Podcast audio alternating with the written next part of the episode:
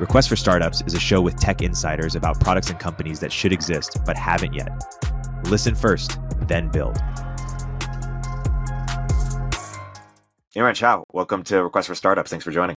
Thanks for having us. Thanks, thanks for having us.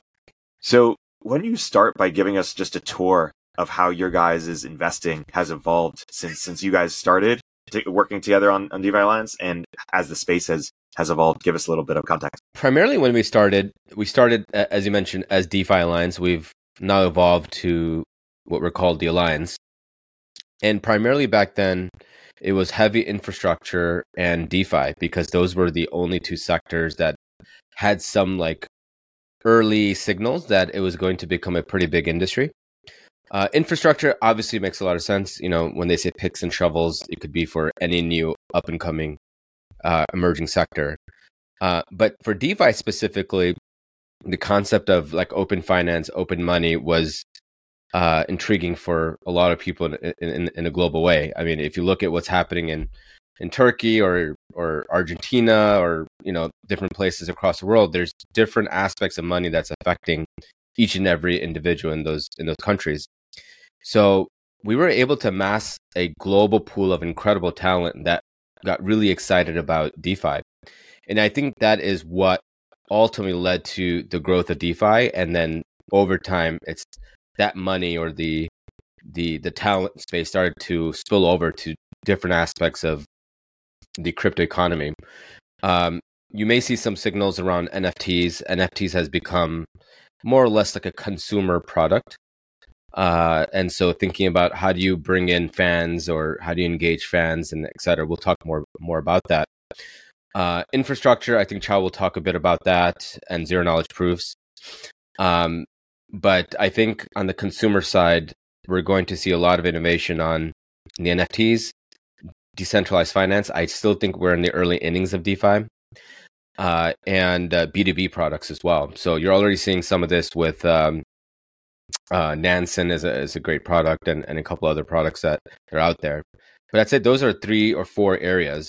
But how it is how it has evolved for us is that now that um, startups are applying to our program, we used to support them primarily on the DeFi side, but now we've opened up the floodgate for all of the founders in crypto to to come join our program. And a lot of our learnings within DeFi has helped bootstrap many of the other economies that, that are starting in, in the crypto space. And I'll pass it over to Qiao for, for the infrastructure side. Um, the, uh, the, the only thing I would add is um, we've gone much earlier than we were a couple day, a couple years ago. Um, for a couple of reasons. One is we really enjoy working with early stage startups. Uh, just, uh, it gives us a lot of energy to be this uh, co-founder for just two guys working from their garage. gives give, gives us a lot of energy. And two is that um, we actually think that the vast majority of incumbents today in crypto will not remain incumbents in five years. They will be dead. They will be dethroned by startups. Um, for a very simple reason, which is that today, if you look at the, the landscape of, of crypto, if you look at the number of users in crypto, it's very small.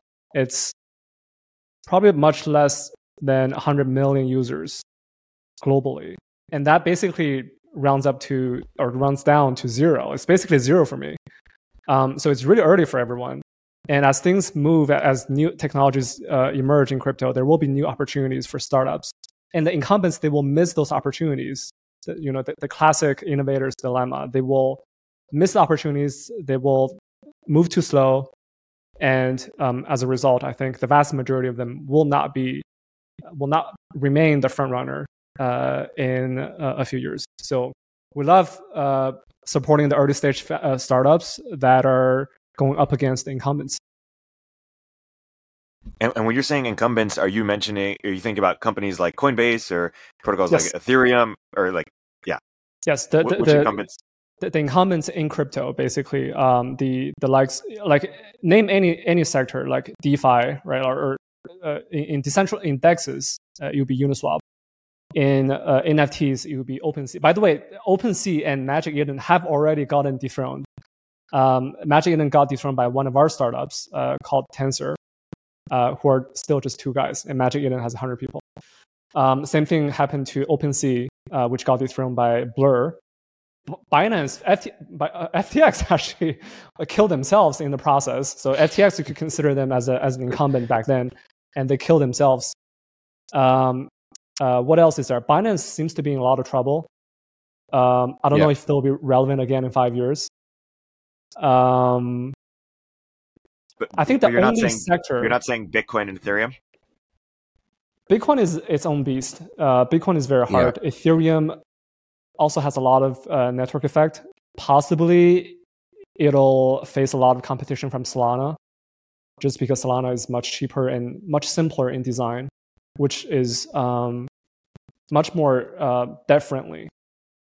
Uh, Ethereum, you have way too much complexity, I think. But I'm, I'm not saying Ethereum will lose to Solana. I'm just saying it's possible. Um, but uh, they have a lot more network effect.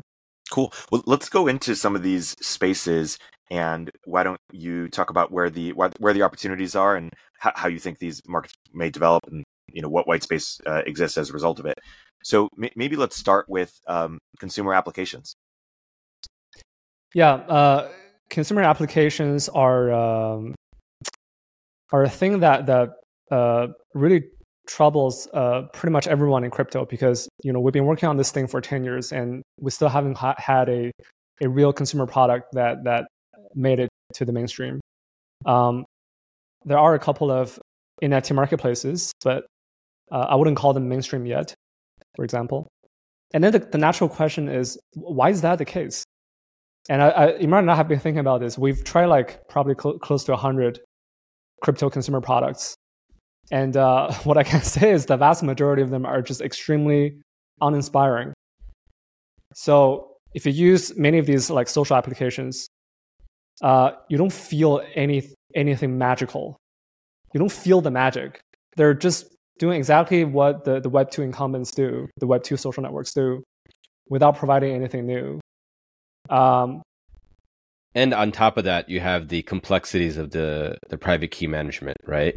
Exactly. Uh, so, so, not only are they not yeah. providing anything new, they actually create more friction when it comes to onboarding.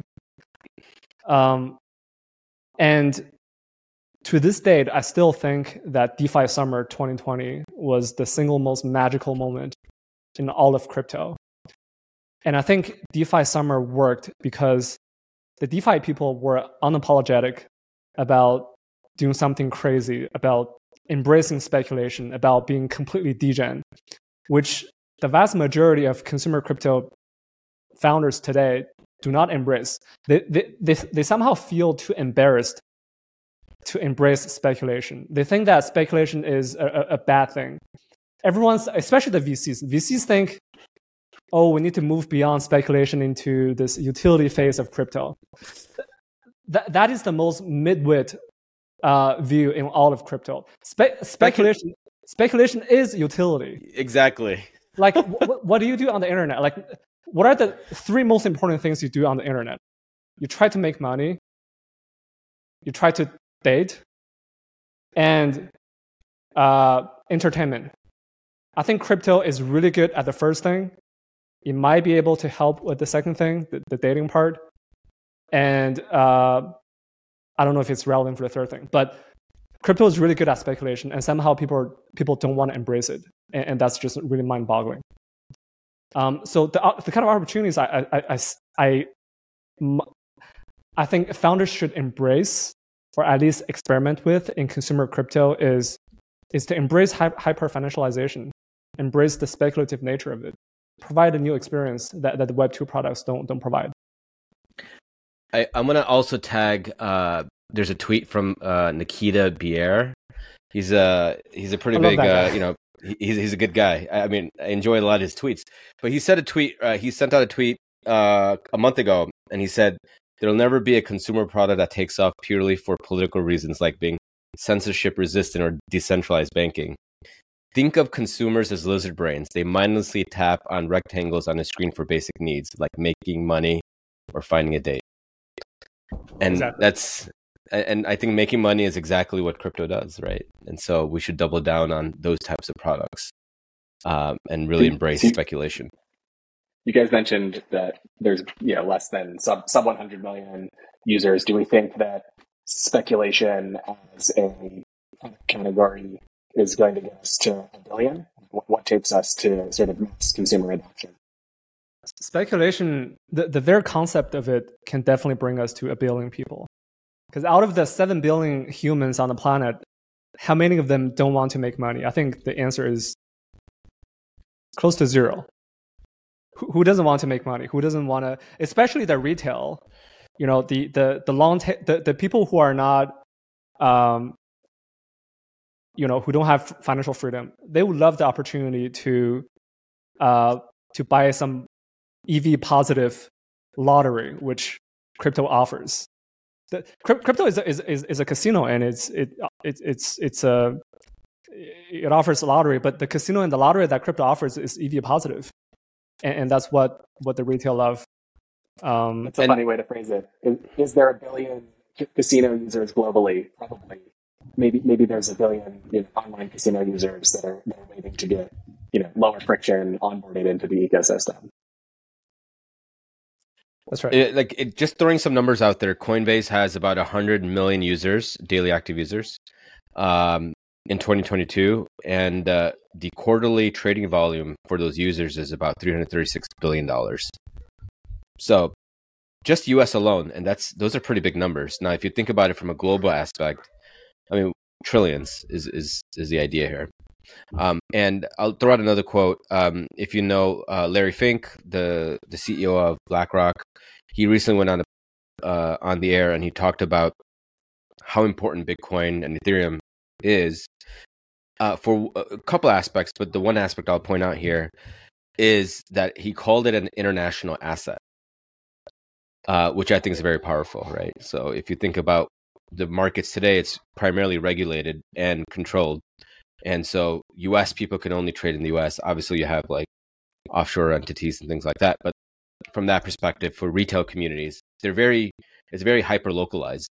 So now, if you think about what's happening, is we're unraveling these hyper localized markets into global markets. And now you're seeing markets that are trading in the trillions, billions, trillions. And that's, that's a very big opportunity. I mean, if you think about it. Hey, everybody. Erik here with a word from our sponsors.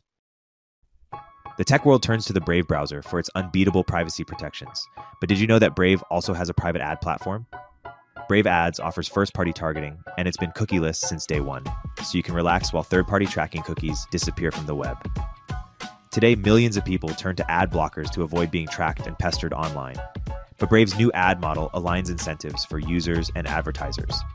Users earn rewards for viewing ads, which they can save, spend, or pass along to their favorite creators. And advertisers score points for respecting user privacy, generating ROI without invasive tracking. So, whether it's high impact announcements on the new tab page or keyword targeted ads in Brave Search, Brave offers diverse, private, future proof ad formats for all your business goals. Join the future of advertising at brave.com/ads. Mention MOZ when signing up for a 25% discount on your first campaign. There was this excitement around kind of play to earn or all these kind of different X to earn. Is was that all hype or was there an interesting idea there? What do you think about that? The the token designs were obviously flawed. Yeah. But the fundamental concept of using tokens to incentivize certain behaviors, to create certain habits, or to play games, that is novel, and that was not possible in Web 2. At least not easily feasible in Web 2. And somehow, because of the collapse of those tokens, we as an industry, we've swung from one extreme of the pendulum to the other. You know, we've, we've gone from you know, play to earn all the way to building Web 2.5 games, just putting some in-game assets on chain, and and in a super boring game. Uh, I think we've overcorrected. Um, we should definitely try to go back and embrace those creative things, um, while obviously improving the the, the, the token design. Um, so fundamentally, I'm I think it's the, fundamentally I, I think the founders today are not being creative enough. they're just trying to copy paste whatever that's that works in, in Web two. But if you copy the same thing and put it on the blockchain without offering anything new, without offering new experience, it's just not going to work. I mean, it's the same thing's happening in the AI side too, right? I mean, you have this rush where people see new innovation and they all kind of come towards it, and then they see the next best thing and they copy and they just uh, try to grow as fast as they can. But it turns out that it's all a facade. You know, Imran, the, the other thing I'm really annoyed about is uh, it's it's related to to uh, speculation. It's it's um, it's NFTs. Like people say, yeah, pe- people say they're bearish about PFPs and they're bullish about utility NFTs. Again, that's one of the most midwit takes in, in crypto. Like they, they think so. What is a utility NFT? Like it's it's things like ticketing, NFT, NFT ticketing. Exactly. But tickets were just fine. Why would you want tickets on uh, in the form of an NFT, right? Yeah, yeah. Um, but the reason why PFPs actually work is that it hits another part of the, the lizard brain, which is the status. It's yeah. a status game. Like being part of an NFT community is um, it shows your status uh, among this this uh, group of peers. And for those that don't know what PFPs are, they're profile pictures. That's what it means. Um, and so I'll add a little bit more insight to this also. Is um, we see PFPs as the next iteration of online communities. If you if you see what's happening on Reddit, um, I'd say that's like maybe the first form of of online communities. Um, maybe Facebook, Facebook groups, Instagram could be the second kind of group of uh, online communities. But I think the third wave is primarily going to be around um, uh, PFPs or, or, or NFTs, and that's primarily going to be a function of like what desirable DNAs do you align with in, in these communities. And if you look at like each community, there is like a certain like group of traits that that people look for before they actually join these communities. Um, if you look at, and I'll throw out some names, it may may or may not make sense, but like DeGods is a, an NFT community. I consider them like the uh, online frat boys uh, community.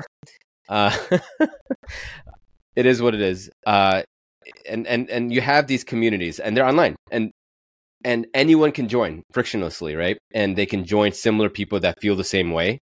And these communities are large, and uh, and I think that's going to continue to grow over time. And NFTs is an enablement of that. Uh, and so when you think about NFTs, when you're part of a community like DeGods or Pudgy Penguins, I'll throw out all these things, CryptoPunks, those NFTs could turn into tickets, right? Or NFT uh, passes. And it does. So they create like curated events and you need to have an NFT to go, one of those NFTs to go into those like hyper localized events. Uh, and so I do think it's kind of like an inverse process that uh, these online communities are taking to kind of bridge online and in real life types of, uh, types of opportunities. Uh, and I'll throw one more thing out there. We're seeing a lot of experimentation with NFT communities as well. If you look at what Pudgy Penguins is doing, uh, they started they started creating. It's a very cute penguin. So if you don't know what it is, it's like pretty cute. Uh, and so what they're doing is they they started creating toys, and these toys are selling on Amazon. And every time they list it, sold out, and they've sold out like already millions of dollars of toys. And uh, and so there is some interesting elements of like bridging the online world to the to the real world using NFTs as a start. I'll throw out another anecdote, which is um, like music NFTs. Um, so Sound.xyz is a music NFT platform, and you have artists all over the world that will sell, you know, mint thirty to fifty, you know, eh, whatever arbitrary number. And so people that are super fans will collect these NFTs. And so someone from the outside will ask me, well, why would you want to buy an NFT with music on it when you can just listen to it on Spotify? Yeah. Then I just reply back like, why would someone pay ten thousand dollars to watch a Taylor Swift concert, right? um, it's it's just to be as close to the the artist as possible and this is one way of doing that it's getting privileged access to events getting privileged access to the artist and then and this could uh, in in return like from a secondary or byproduct of this is enable speculation like if you want to long taylor swift you can long taylor swift by buying her nfts Actually, remember what you just said there is you touched on two really good points. Uh, one is speculation, and the other one is status. Yeah, and and that's exactly what I think crypto startups should embrace more of. Yeah, St- stick closer to to these two ideas. So, what are some requests for startups based on those two ideas that that, that you guys have that we haven't yet mentioned? I don't know. If I knew, I would build a startup myself. Where else in NFT or kind of Web three social do you think is a is interesting or, or an opportunity? You know, people have been trying to create Web three Twitter, etc. I mean, there's Farcaster and Lens.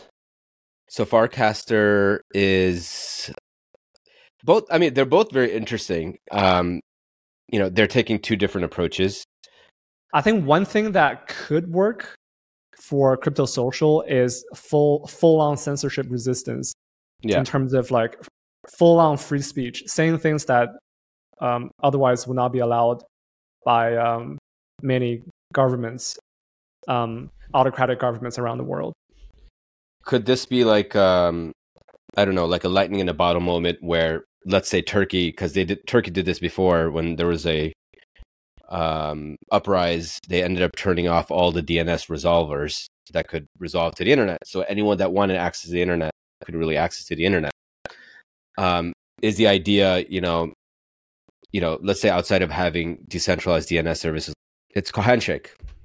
Oh, Handshake. Yeah. So like Handshake would make a lot of sense, right? Because you know there are countries across the globe that are very restrictive on internet access. So there is a natural flow to getting access to the internet through like decentralized resolvers. You could say the same thing about like Farcaster and Lens, right? Which is, you know, if there was a a restrictive country uh, where their citizens can access the internet openly, you know, Farcaster and Lens makes a lot of sense. But going back to um, Nikita's tweet earlier, he says, what did he say? That like going after like a political strategy or or things like that really doesn't make a lot of sense, right? It's really going to be about the lizard brains, right? And like how can they access the internet? How can they make money? Things like that. And those are the use cases you got to tap for. And uh, when you're using Farcast or, or Lens, um, both are great products. Uh, but the question is like, how is this more different than, let's say, Twitter or others, right? So that's uh, from an end user perspective. Qiao and I know that these products are decentralized, censorship resistant, all of that. But how much does that matter to the end user is the question. Yeah, and as the community that's built around these things, I mean, these ones are, are fine, but if you have a, a social network that's built purely around banned political speech, it's uh, sort of not very fun because most of the things that are banned are not very fun. So you might be un- unshackled to say whatever you want, but perhaps the, the sort of tail of the population wouldn't necessarily want to be hanging out in those spaces. Uh, Some- the reasons why the big social networks don't, don't let them. Yep.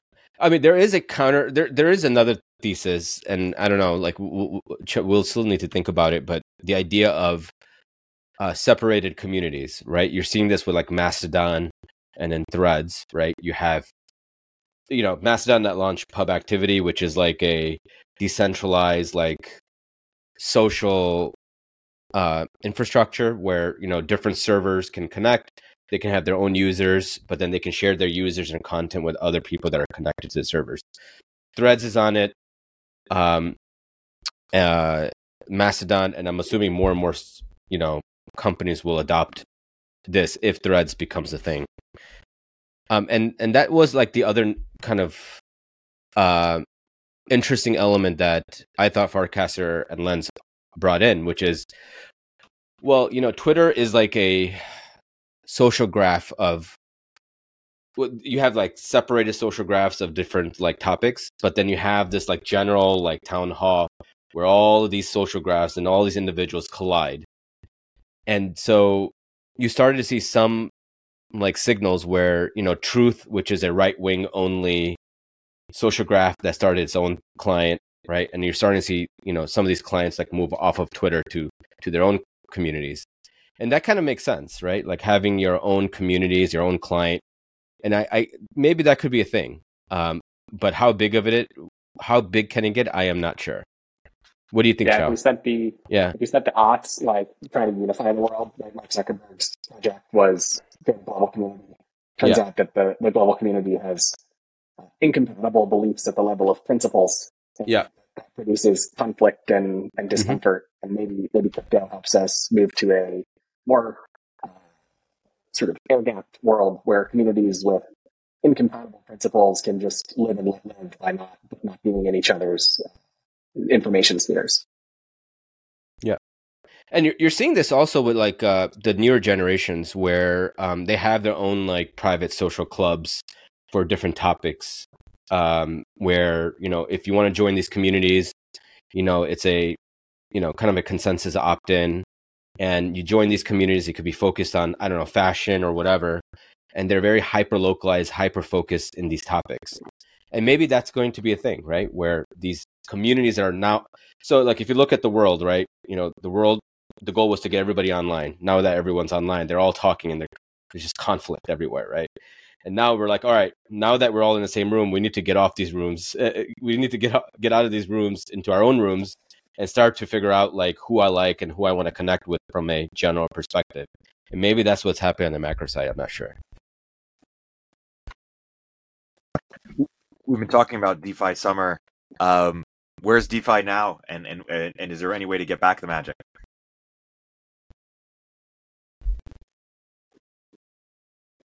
I would say it's still pr- it's still pretty magical. Yeah. Um, although the the trading volume and the TVL ha- have have gone down um, since FTX, uh, which is a, a little bit counterintuitive because you would expect DeFi to take off when uh, CeFi uh, blows up. Um, but I think that's just a function of the overall market that has been down over the last uh, year or two. Um, where is DeFi today? Well, Uniswap just launched two uh, big um, products: uh, the Uniswap V4 and um, uh, yesterday the Uniswap X. Um, so what I'm seeing is that the DeFi incumbents they're all trying to compete with each other. They're all going horizontal. So they all start with uh, you know building a really successful product for one small niche, um, and then at some point once they they have enough success, they go compete with each other. Um, and that's what I think is happening today in, crypto. So Uniswap is directly competing with One Inch, for example. Uh, they started as two very distinct products. Um, Uniswap was this DEX protocol, and One Inch is this DEX aggregator. But now they're going head to head against each other. Um, Do, do you want to talk a bit about what a DEX is, just for the listeners? Oh, a DEX is a decentralized exchange. Um, so think of um, think of Nasdaq or Coinbase, but fully on chain. The, the trading happens on chain. What needs to happen for it to be ready for mainstream on, on DeFi? You think, or have mainstream adoption? I think DeFi.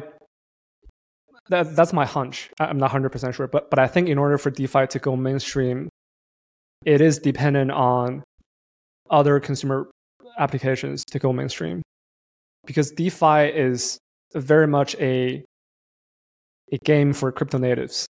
So as long as the pool of crypto natives doesn't grow, DeFi won't grow too much.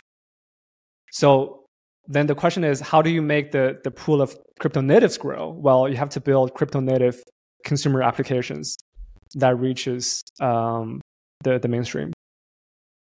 I have a slightly different uh, thought on this. Um, I think uh, we might get uh, DeFi adoption in the next bull run. Uh, and I think it's because uh, Uniswap recently launched uh, their own wallet. Um, and for those that don't know what a wallet is, wallet is essentially this on-chain uh, account management system that keeps a track of your money, your NFTs, and all your on-chain behavior and activities. So that is the portal that you use to log in to the, the crypto world. And there's 375 wallets today. So owning that experience is where a lot of value is going to accrue over the next decade. And then and the incumbents are MetaMask, Phantom, uh, and others. Uh, where um, what's going to happen, I think, uh, is just primarily on on the thesis that Qiao talked about, which is speculation. Uh, speculation is the reason why people come into crypto. So if you look at the bull run, you know, people come in. If you look at the media, you know, it's like a pretty much more or less a cycle. It happens. There. It's cyclical. Uh, and so the way people speculate right now, all the speculative tokens are sitting on on chain within the Uniswap DEX, and every like all the people that I know that are retail. And when I say retail, I say users that are not crypto native. When they ask me, uh, when they say like, "Oh, I want to buy these tokens, I can't find it on Coinbase. How do I buy it?" They go online and they search and they figure out like you know they can use MetaMask, which is a wallet. They can log in and start to speculate. It's a very convoluted process. So Uniswap launched a wallet. It's a very simple wallet that allows anyone to trade uh, tokens, NFT or uh, tokens. Uh, so I've been using it for the past two weeks to trade tokens just to see what this experience is like, and it's very easy and simple to use. Very easy. Is so, that the uh, mobile wallet? The mobile wallet. Do you have to uh, sign so transactions? I've, yeah, but it's it's really easy. You just you can just use Face ID. So like I mean it's so simple.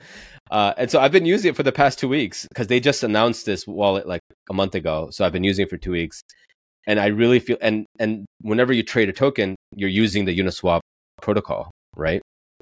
Uh, and so it's just as easy as Coinbase, if not simpler, and you get to trade any token you want. So, so, uh, so, you sign transactions by using your Face ID with yeah. rather than like clicking on yeah on a button.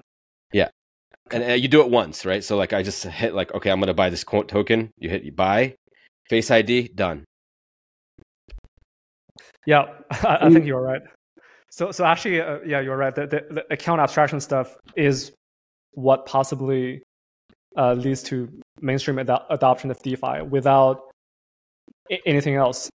Because it basically makes uh, the access to this global casino a lot easier to 7 yeah. billion people like in a user experience that, that they're already familiar with. And by the way like oh sorry one more point. By the way like coinbase you need to do kyc you need to log in. Uh, uh, like it, it's a there's a lot of friction to using coinbase binance and other products. Uniswap i just download the app fund the account, I'm ready to buy. So uh, even from that perspective, it's going to be very easy for Uniswap to gain a lot of users from a wallet perspective. Sorry, but go ahead, Sean. I'm, I'm, i think it's interesting. So I went to business school. I'm a finance native person. So I'm a software engineer, and a lot of the stuff going on in DeFi just sounds like voodoo magic and yep. doesn't map to any concepts that, that I can that I can understand. Like you know, trading in and out of liquidity pools. Th- these topics are, are like, feel like arcane high finance, uh, the types of like the, the domains for you know, HFT guys, yeah. not the domains for, you know, Joe Schmo. Like he's not playing blackjack. Nope. Uh, I, I think the beauty of DeFi is it DeFi provides all different kinds of games. It's like in a casino. There's different kinds of games for different type of players. There's super super sophisticated poker tables for sophisticated players, but there's also slot machines, right? And it's the same thing in DeFi. The stuff that you mentioned, I agree, is for very advanced, sophisticated players. But there's also a bunch of dot coins and Pepes and all these things that the average person can relate to, I think, right? Um, so, uh, yeah, I, I think there, there's a game for, for everyone. And you think they're they're trading on on vibes? They're they're basically betting on community sentiments. How, how do you sort of explain the rules of the game to a to a newbie that wants to, to participate and get you know not be somebody else's exit liquidity? Yeah, I mean the, the rules are simple. The rules is if you make money you win, if you lose money you lose. Um, but the strategies of the game is uh, a lot more tricky. Um, so yeah, I mean the in the vast majority of cases, um, it's it's your exit liquidity but you will learn over you will learn over time. You will learn about the sentiment driven driven trading. You know, the, the Twitter like the, the people shilling. Uh, what is that recent thing? Uh, uh, that um, uh, RBL. That, that uh, oh, Rollbit. I, have been Rollbit. telling you about Rollbit. yeah. Yeah, so there's scammers like that shilling, you know, garbage tokens and, and shit. I, I don't know if it's well. We could talk. We could debate that Yeah. later. I mean, it's it's not it's, it's I don't know what it is, but there's a lot Yeah. of very shady people showing showing it. Um, but anyway, you, you will learn over time. What I've learned is I, I stay away from these games. I'll, I'll stick to the games that I that I know how to play. Um, so there's a game for everyone.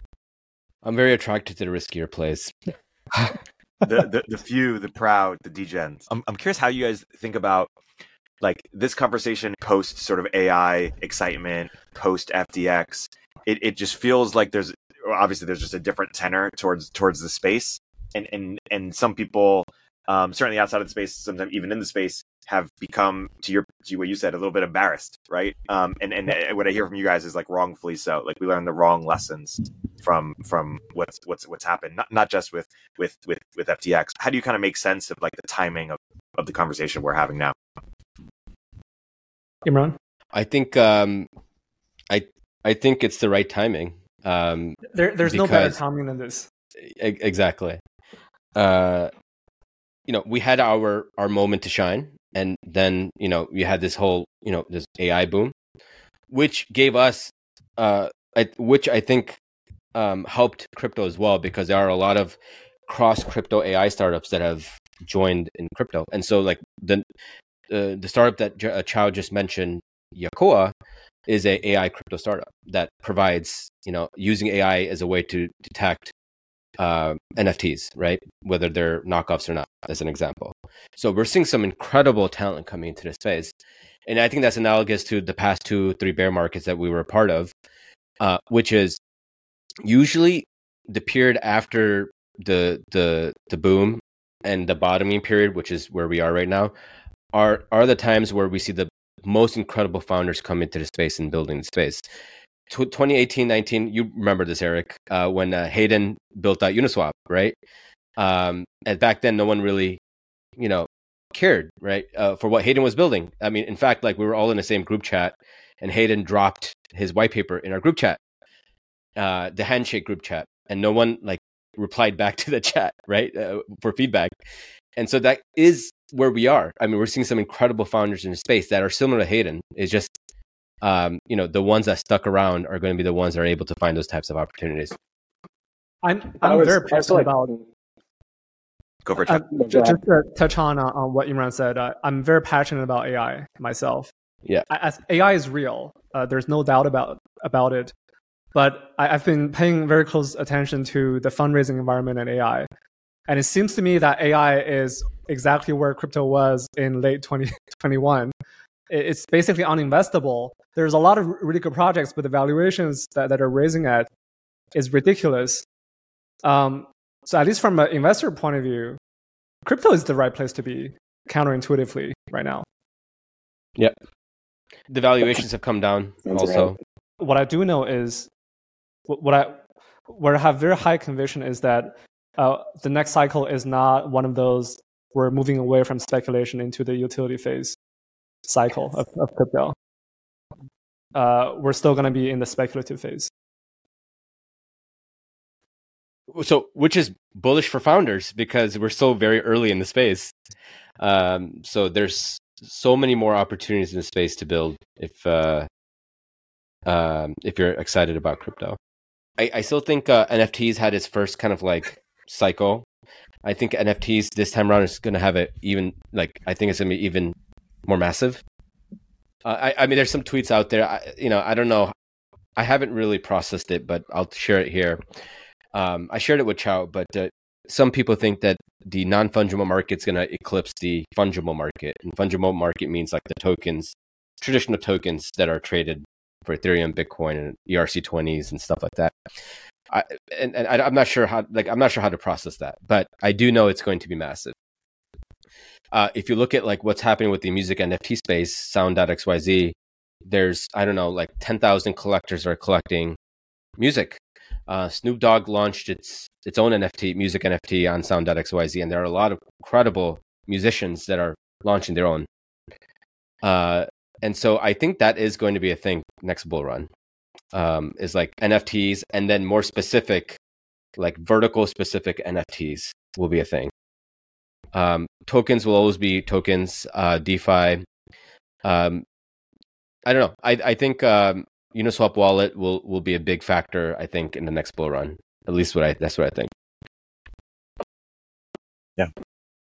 Was there anything we haven't yet uh, covered that you want to make sure we we get in before we wrap? Do you want to talk about decentralized or proof of physical work startups? I don't know. That that would be a whole new uh, Yeah, episode. that's a- we can spend like yeah, three that's a whole hours new just episode. talking about it. But there, Yeah. there's so many things that we haven't touched. Um, but uh, yeah, we only find touch another on three like high level topics, which is I mean they're so deep. So maybe Yeah. we should do a part two. Yeah. where we can touch on like the AI Web three crossover, proof of physical work, um, decentralized science, zero knowledge proofs, um, and then maybe even uh, infrastructure like Handshake and, and others. That, that, that'd be fun. Uh, we'll, we'll we'll do a part two. Uh, in the meantime, for people who are who are interested, they should check out your podcast. Good game. It's a fantastic podcast, and Thank you. um, check you both out on Twitter and check out the the, the Alliance website as well. Um, Qiao, Imran. Thanks so much for joining us. Likewise. Thanks, Erik Sean.